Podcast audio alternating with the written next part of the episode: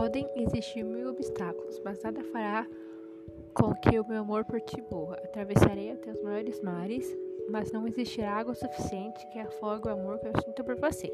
Subirei até a montanha mais alta do mundo só para te ver. Lá gritarei seu nome, para ver se me ouve. E se me ouvir, direi uma só frase: Eu te amo. E quando o vento passar, levará consigo o que eu disse. E quando ele soprar em seu ouvido, escutará junto ao vento: Eu apenas o vento, mas eu dizendo: Eu te amo.